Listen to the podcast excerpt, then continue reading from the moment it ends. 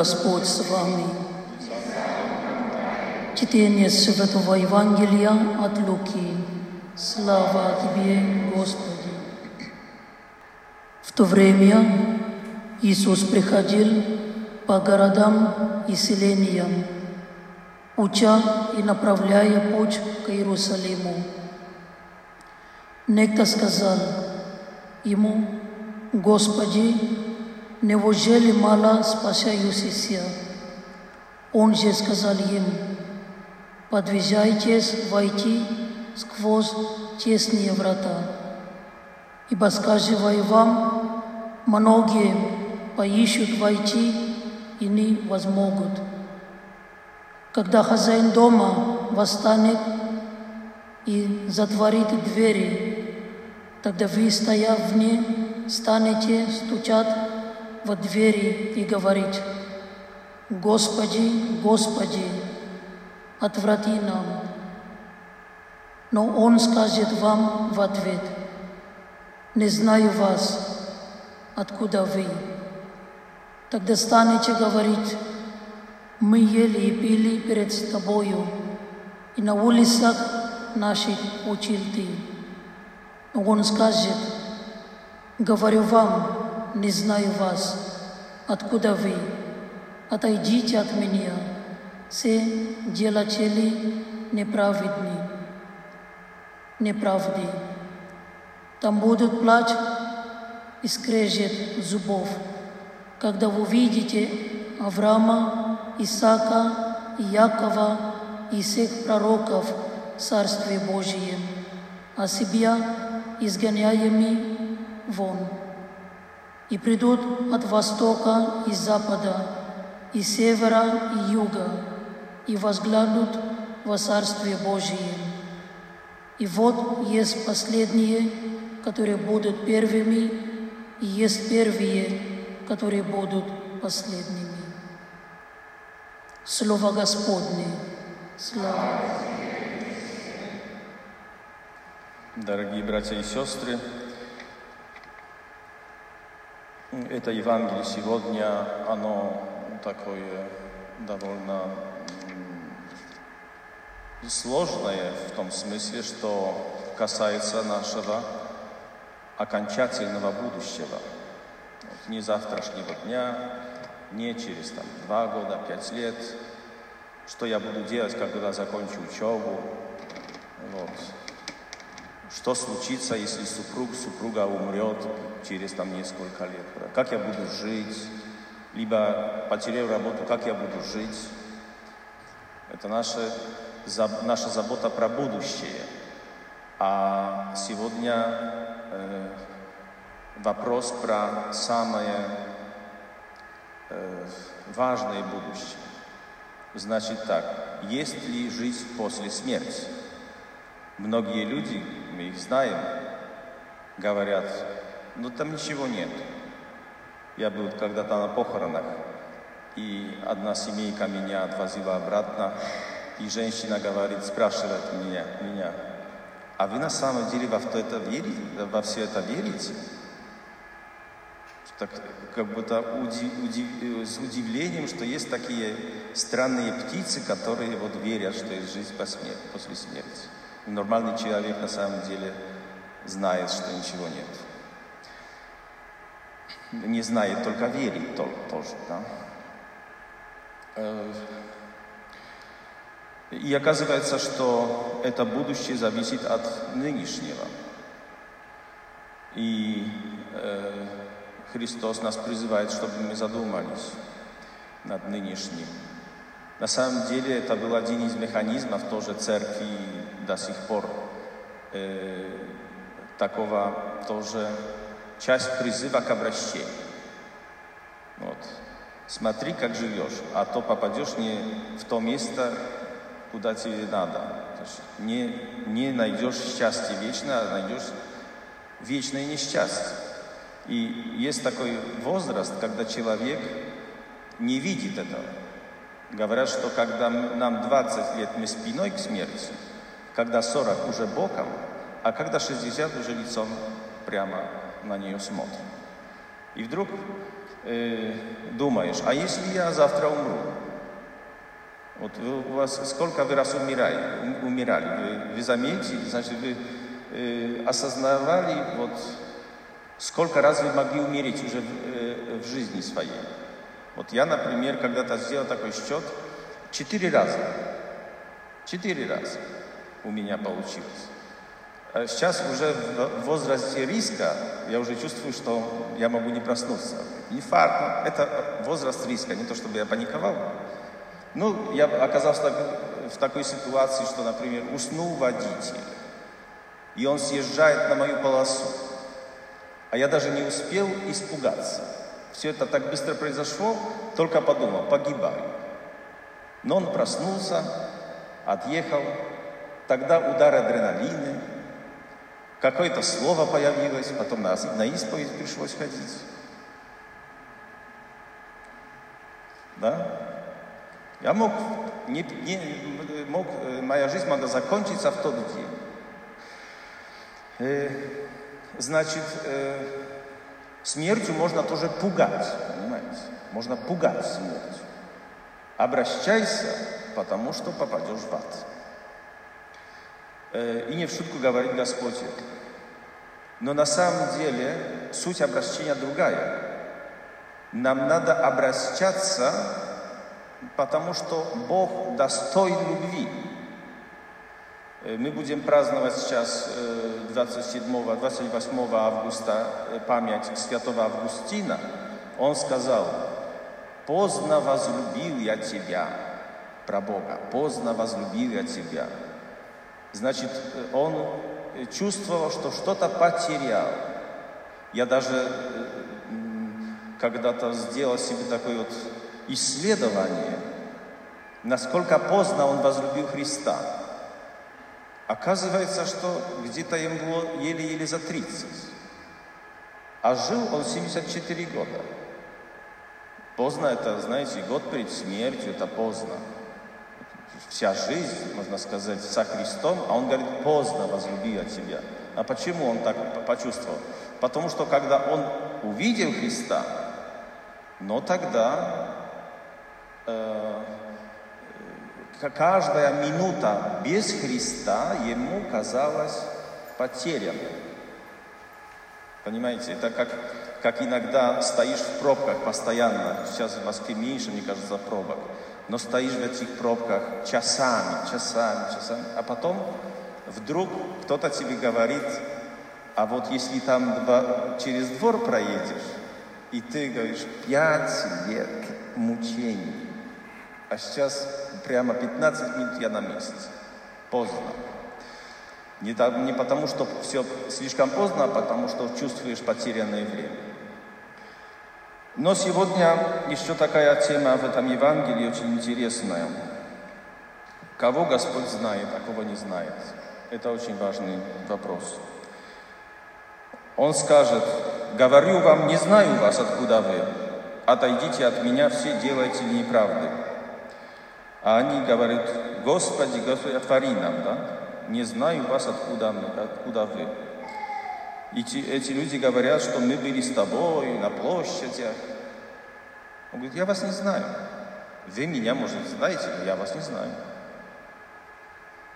Э, странное такое, правда? Э, как это возможно? Что эти люди, этих людей, которые были рядом со Христом, Христос не увидел, не заметил. Они будто покрыты какой-то краской, невидимкой, чудесной. Вот есть такая краска. И эта краска, которая делает нас невидимыми для Господа, называется делатели неправды. Это не только люди, которые врут. Это люди, которые э, врут как бы генетически. Значит, которые живут, живут неправильно. Не живут так, как должны по Божьему плану. Делать неправильно. Многие люди сегодня, вся, вся культура вообще э, не признает, что, Бог, что мир создан Богом. И, например, я повторяю часто это, едет машина, на машине написано «My life, my rules». Моя жизнь, мои правила. Пожалуйста, прыгни с десятого этажа, скажи сначала, это моя жизнь, я устанавливаю здесь правила. Я отменяю правила гравитации. И прыгай. Э, оказывается, что нет, но не такие мы сильные, чтобы отменять такие правила. Э, вот. Жить, как Бог, э, Бог нас призывает, вот, так, в таком образу жизни, к которому Бог нас призывает. И сейчас, вот то, что Бог нас не замечает, нам надо стремиться к тому, чтобы быть заметными для Бога. Есть такая сцена в Евангелии, когда идет э, Иисус, э, вокруг толпится народ, но и все хотят прикоснуться к Нему. И одна больная женщина прикасается к Нему не по, не по любопытству, а прикасается потому, что верует, с верой. И Иисус говорит, кто прикоснулся ко мне? Почти его задавили, а он спрашивает, кто прикоснулся ко мне? Они смотрят на него и говорят, ну, что толпится народ вокруг, что за дурацкий вопрос? Оказывается, что э, толпились, да, а с верой прикоснулся, прикоснулась только одна женщина. И он почувствовал это. Вся эта толпа, которая почти его задавила, для него не имела как бы лица. Они были как невидимы перед ним. Вот это те люди, которые, про которые говорят, не знаю я вас, я вас не видел, не заметил. А эту женщину он заметил. Это как говорят, ну, например, что дельфины с собой разговаривают, да, на ультразвуках. Мы не слышим, а они разговаривают. Совершенно разные уровни передачи чего-то. И это становится незаметным. Если что-то летело с огромной скоростью, мы его не заметим. И так перед Богом мы можем становиться как-то незаметными, хотя ходим в церковь. И можем сказать Господу, ну я ж, ты почти про что, Господи? Как мне цыганка сказала, я уже рассказывал эту историю, тебе надо чаще в церковь ходить. Я два года думал над этим. Единственное объяснение, что тело мое ходит. Да, тело ходит, а душа нет. Душа где-то в других мирах находится. Вот с телом и душой надо ходить в церковь, да? И есть такой псалм, третий псалом. Посмотрите домой. Давид там молится говорит, что в момент, когда восстал против него Ависалом, это его сын, и Давид вынужден был бежать из Иерусалима, его хотели убить.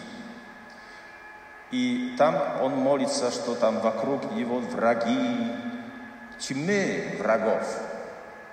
И есть такие слова, которые сложно даже понять. Он говорит так, я ложусь, сплю и встаю. Ну и что это значит? Когда вокруг тебя тьмы народов, э, врагов, вообще лечь спать сложно. Не знаю, вы находились когда-то в такой ситуации угрозы. И смотришь в одно окно, во второе, в третье. Откуда придут какие-то голоса. Значит, уже физически лечь – это проблема. А потом вторая проблема спать. Уснуть проблем, проблема, да? Уснуть проблема. А еще выспаться таким сном, чтобы отдохнувшись на следующий день, пойти и сражаться с этими врагами, но это уже редкий талант. Мы, например, молимся, да, проблема пришла. Мы способны так сильно молиться, так сильно довериться Богу, чтобы это произвело именно такой эффект, что ты физически можешь лечь, ты уснешь и выспишься. Вот в момент ужасных проблем, если так у тебя получается, у тебя потрясающая вера. Значит, ты прикоснулся к Богу. Тогда Он уже не скажет, я не видел тебя. Потому что в такие моменты веры такой, чтобы успокоило сердце, часто не хватает. И мы так взываем Бога, взываем, взываем, взываем, а думаем все время про эту проблему. Значит, быть заметными для Бога.